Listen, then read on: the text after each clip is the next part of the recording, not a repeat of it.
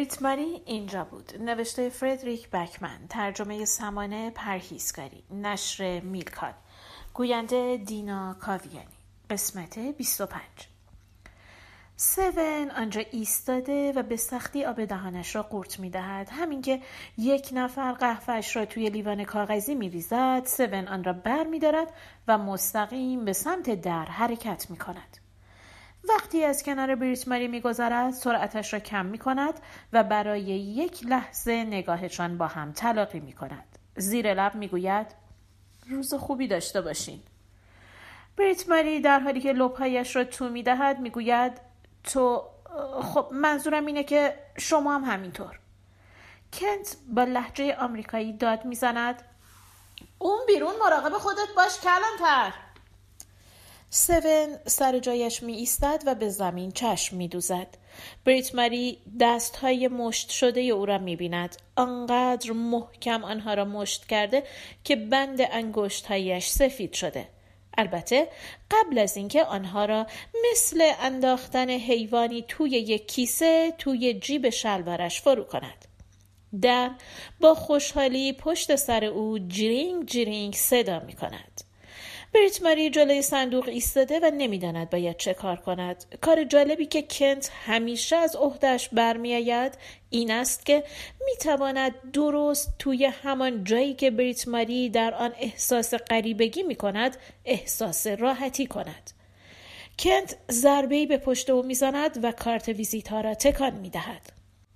بریت ماری خیلی آرام می‌گوید خواهش می‌کنم کنت میشه لاقل کفشاتو بپوشی؟ کنت با تعجب به جورابهایش نگاه می کند. شستش را از داخل سوراخ یکی از جورابها تکان می دهد. باشه باشه عزیزم البته هرچند الان دیگه باید برم اینا رو وقتی اون بچه اومد اینجا بهش بده موچ دستش را به شکلی نمایشی تکان می دهد تا ساعتش تق تق صدا کند ساعتش خیلی گران قیمت است. هم بریت ماری این را می‌داند و هم هر کس دیگری که توی صف پمپ بنزین با کنت روبرو می شود بعد کارت ویزیت ها را می‌گذارد توی دست های بریت ماری و گونهش را میبوسد. موقع بیرون رفتن داد می‌زند. شب بر میگردم و خیلی زود از آنجا دور می شود. بریت مری همانجا ایستاده. او بیش از همیشه خودش را گم کرده است. هر وقت سردر گم می شود و نمی‌داند چه کار کند به روش خودش با آن روبرو می شود. تمیزکاری. یک نفر اجازه می دهد که او کارش را بکند. شاید چون دیگر اهمیتی نمی دهد یا شاید هم دقیقا به خاطر اینکه اهمیت می دهد. وقت نهار سر و کله عمر پیدا می شود. او بلافاصله توی پیتزا فروشی دنبال بریت مری می گردد. انگار که آن دو تنها افراد روی زمین هستند و بریت مری تنها بسته چیپس را توی دستش دارد. عمر در حالی که بازوی بریت مری را می کشد داد می زند. کنت اینجاست؟ اون میاد؟ اون اینجاست؟ کنت پیش حسابدارشه. امشب برمیگرده. من خفن ترین رینگ دنیا رو واسه ماشینش پیدا کردم. می‌خوای ببینی؟ می‌دونی اون با یه قیمت ویژه داره صاحب این رینگا میشه. بیت ماری منظور او را نمی‌پرسد.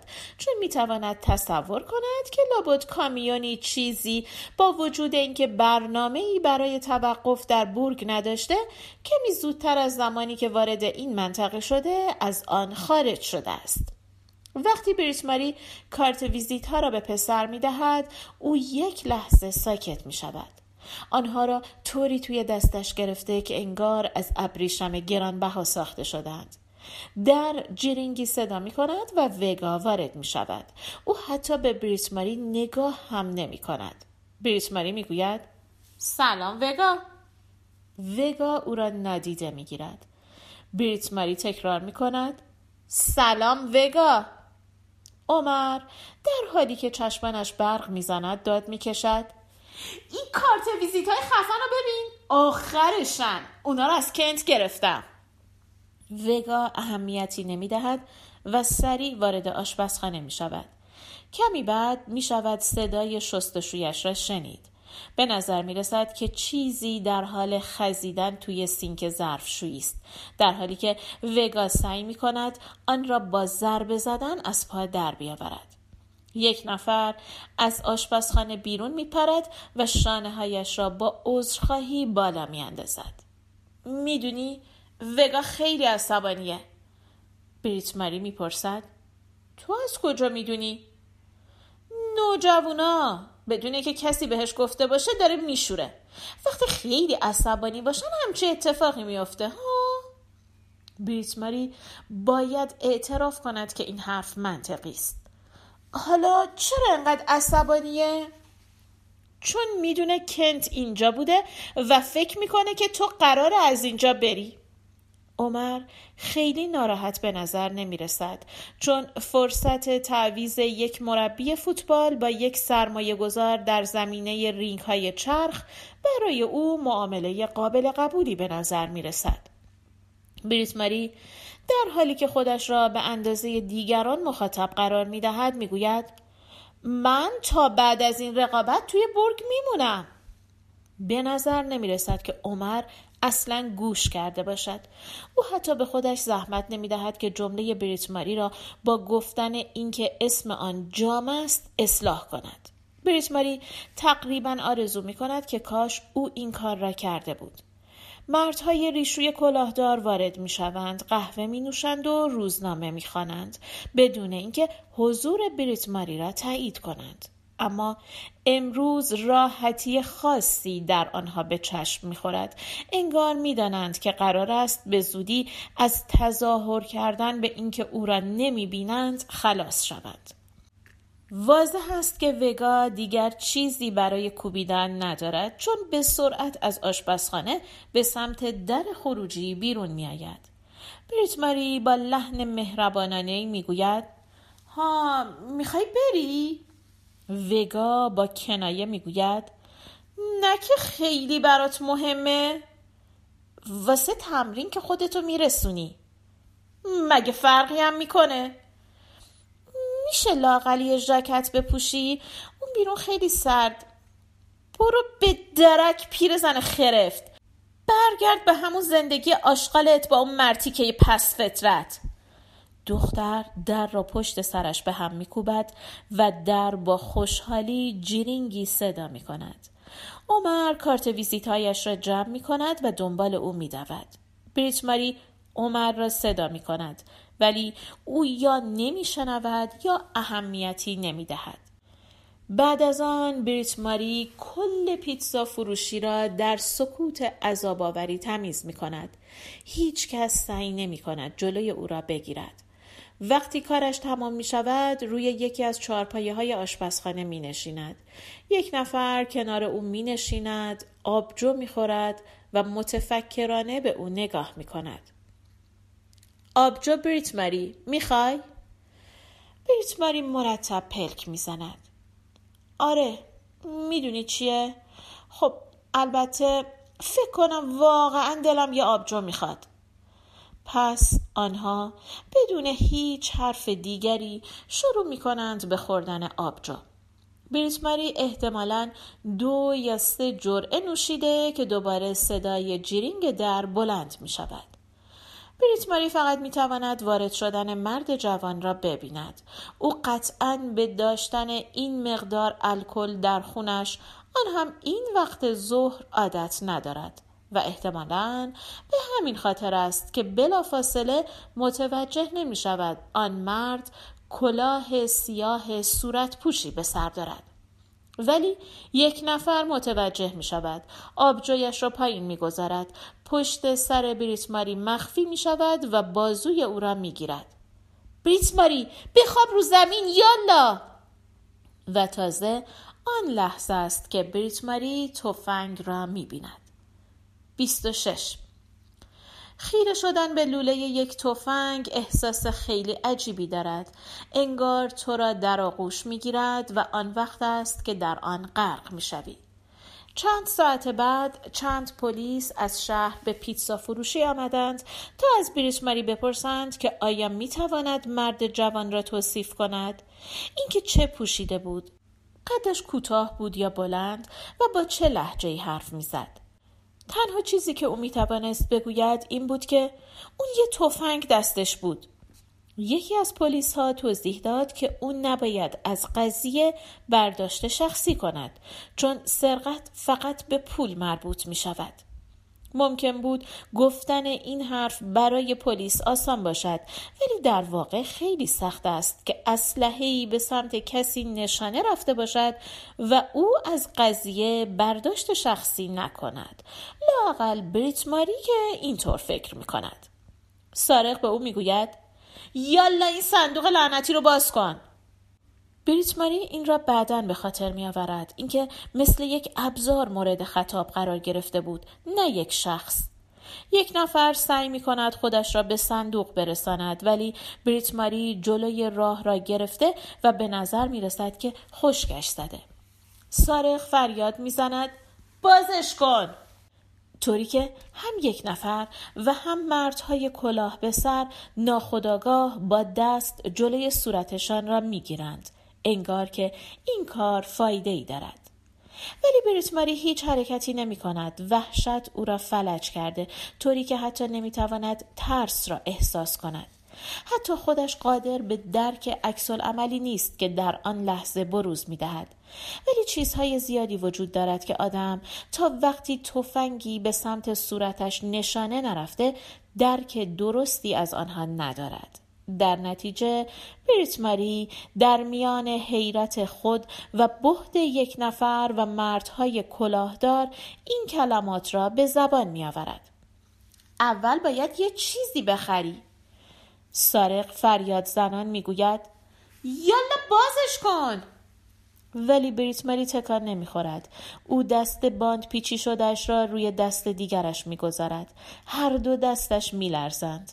بریت ماری برای لحظه ای فکر می کند که هر چیزی حد و حدودی دارد.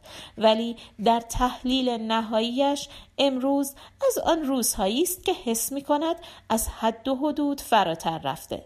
پس با لحنی کاملا محتاطانه می گوید ببین قبل از اینکه صندوق باز شه باید چیزی خریداری شه وگرنه رسیدا قراقاتی میشن. تفنگ توی دست سارق تکان تکان می‌خورد. او خشمگین و در عین حال حیرت زده است. پس یه چیز کوفتی بهش اضافه کن. بریت مری دستهایش را جابجا جا می کند انگشتهایش خیس عرق شده است. چیزی درون بریت ماری برخلاف بخش منطقی وجودش به او تلنگر می‌زند که باید بابت دفاع از حقش خوشحال باشد. باید بفهمی که نمیشه یه چیزی رو همین جوری وارد کرد. رسیدا اشتباه میشن. سارق فریاد می‌زند. من هیچ اهمیتی به رسیدای لعنتی تو نمیدم پیر زن خرفت. بریت مری سری حرف او را قطع می کند لزومی نداره صداتو بلند کنی.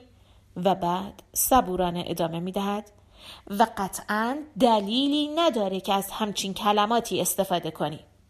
یک نفر روی ویلچر اتاق را طی می کند. ویلچر به ران بریت ماری برخورد می کند و باعث می شود یک نفر ویلچر و بریت ماری نقش زمین شوند. صدای شلیک گلوله به سمت سقف صدای زنگ گوشخراشی در گوشهای بریت ماری به جا می‌گذارد و باعث می شود حس جهت یابیش را از دست بدهد تکه های شیشه مثل دانه های برف از لامپ فلورسنت روی زمین میافتند. بریت ماری نمی‌داند در حال حاضر به پشت خوابیده یا روی شکم. نمی‌داند دیوارها کجا هستند یا حتی زمین کجاست. اما می‌تواند صدای به سختی نفس کشیدن یک نفر را بشنود و کمی دورتر صدای یک جرینگ بعد صدای وگا و عمر را میشنوند. وگا می‌گوید اینجا چه اتفاقی؟ بریت ماری همان لحظه روی پایش بلند می شود با وجود اینکه گوشهایش هنوز زنگ می زند و بخش منطقی وجودش به او می گوید که حواسش را جمع کند و مثل یک شخص متمدن کف زمین بماند. چیزهای زیادی راجع به هر آدمی وجود دارد که نمی‌توان آنها را درک کرد تا زمانی که با او یکی شوی. مثلا اینکه او چه توانایی هایی دارد یا جرأت چه جور کارهایی سارق با حس حیرت زده ای که با حرارت از میان سوراخ‌های کلاه صورت پوشش متساعد می‌شد به سمت وگا و عمر میچرخد اینجا چی کار می‌کنی؟ عمر خیلی آرام می‌گوید سایکو؟ شما اینجا چی کار می‌کنین؟ من منتظر موندم تا شما برین اینجا چه غلطی می‌کنین عوضیا؟ وگا می‌گوید من یادم رفته بود ژاکتمو بردارم سایکو با خشم تفنگش را به سمت او نشانه می رود ولی بریت ماری بین لوله تفنگ و بچه ها می ایستد. او دستش را پشتش باز می کند تا مطمئن شود دختر و پسر را با بدنش پوشانده. ولی یک ذره هم تکان نمی خورد. فقط به یک نقطه میخ شده. یک عمر آرزوهای سرکوب شده او را سر جایش نگه داشته است. بعد با حالت تهدیدآمیزی می‌گوید دیگه کافیه او در واقع به یاد نمی آورد که در تمام عمرش کار مخاطر آمیز دیگری انجام داده باشد. بعد از آن فضای متناقضی در پیتزا فروشی به وجود می آید. احتمالا باید اینطور توصیفش کرد. معلوم است که سایکو نمی‌داند با تفنگش چه کند و تا وقتی تصمیمش را بگیرد آدمهای توی پیتزا فروشی هم نمی‌دانند با او چه کار کنند. بریت ماری با آزردگی به کفش های سایکو نگاهی میاندازد. من تازه زمین رو پاک کرده بودم. دهن کوفتی تو ببند لعنتی. من قطعا این کارو نمی کنم. عرق از سوراخ‌های کلاه صورتپوش سایکو بیرون میچکد او تفنگش را دو دور اطراف پیتزا فروشی میچرخاند و باعث شود مردهای کلاهدار دوباره برای دفاع از خودشان روی زمین بنشینند. سایکو آخر سر با تنفر به بریتماری نگاه می کند و در می رود. در با خوشحالی جیرینگ جیرینگ صدا می کند و بدن بریتماری شروع می کند به آب شدن در زمین. هرچند وگا و عمر همه تلاششان را می کنند تا او را با بازوهای لرزانشان سر پا نگه دارند. کت بریتماری خیس اشک شده است ولی نمی‌داند که اشکهای خودش است یا بچه ها یا اینکه دقیقا از کی او در آغوش آنها نبود بلکه آنها در آغوش او بودند. وقتی متوجه می شود که وگا و عمر دارند از حال می روند همه قدرتش را جمع می کند تا بتواند روی پاهایش بایستد او باید این کار را می کرد چون این همان کاری است که زنهایی مثل بریت ماری انجام می دهند وقتی پای کمک به کسی در میان باشد آنها همیشه قدرتمند می شوند وگا نفس نفس زنان می‌گوید ببخشید ببخشید ببخشید ببخشید. بریتماری آرام می‌گوید و دستهای او و عمر را میان بازوهایش می‌گیرد. وگا با گریه می‌گوید ببخش که پیرزن خرفت صدات کردم. بریتماری برای آرام کردن او می‌گوید ولی این چیزی نیست که قبلا کسی به هم نگفته باشه. او به آرامی بچه ها را روی دو صندلی می نشاند. آنها را میان پتو می پوشاند و برایشان شکلات داغ با کاکائوی واقعی درست می کند.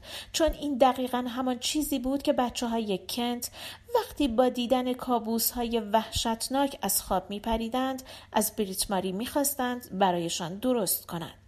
باید اعتراف کرد کیفیت کاکائو تعریف چندانی ندارد. چون یک نفر با افتخار می‌گوید که آن تقریبا کاکائو ها از آسیا. ولی در هر صورت بچه ها آشفته تر از آن هستند که نگران این مسئله باشند.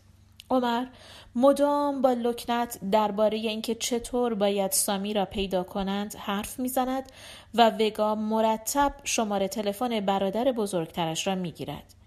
بریت ماری سعی می کند با گفتن اینکه مطمئن است سامی هیچ ارتباطی با سرقت نداشته آنها را آرام کند. اما این حرف باعث می شود هر دو بچه با دهان باز به او خیره شوند. بعد عمر با صدای آرام می گوید تو نمی‌دونی. وقتی سامی بفهمه که سایکو یه اسلحه به سمت ما نشونه گرفته اونو پیدا می‌کنه و میکشتش. ما باید سامی رو پیدا کنیم. ولی سامی تلفنش را جواب نمی‌دهد بچه ها بیشتر و بیشتر وحشت زده می شوند. بریت ماری آنها را محکمتر توی پتوها میپیچاند و شکلات داغ بیشتری برایشان درست می کند. بعد همان کاری را می کند که می تواند. کاری که می داند. یک جارو، یک زمین شوی و مقداری جوش شیرین بر می دارد و می افتد به جان شیشه ها و زمین. وقتی کارش تمام می شود پشت صندوق می ایستد و به هر آنچه در توانش است متوسل می شود تا از حال نرود. یک نفر یک قرص سردرد و یک آبجوی دیگر می آورد. مردهای ریشوی کلاه به سر از پشت میزشان بلند می شوند. فنجانهای قهوه را دستشان می گیرند و آنها را بی صدا روی پیشخان جلوی بیتماری می گذارند. بعد کلاههاشان را برمیدارند با نگاهی جستجوگر به روزنامه هاشان نگاهی میاندازند و آنچه را که دنبالش هستند بعد از پیدا کردن با یک جور حس وظیفه شناسی به بریت ماری تحویل می دهند.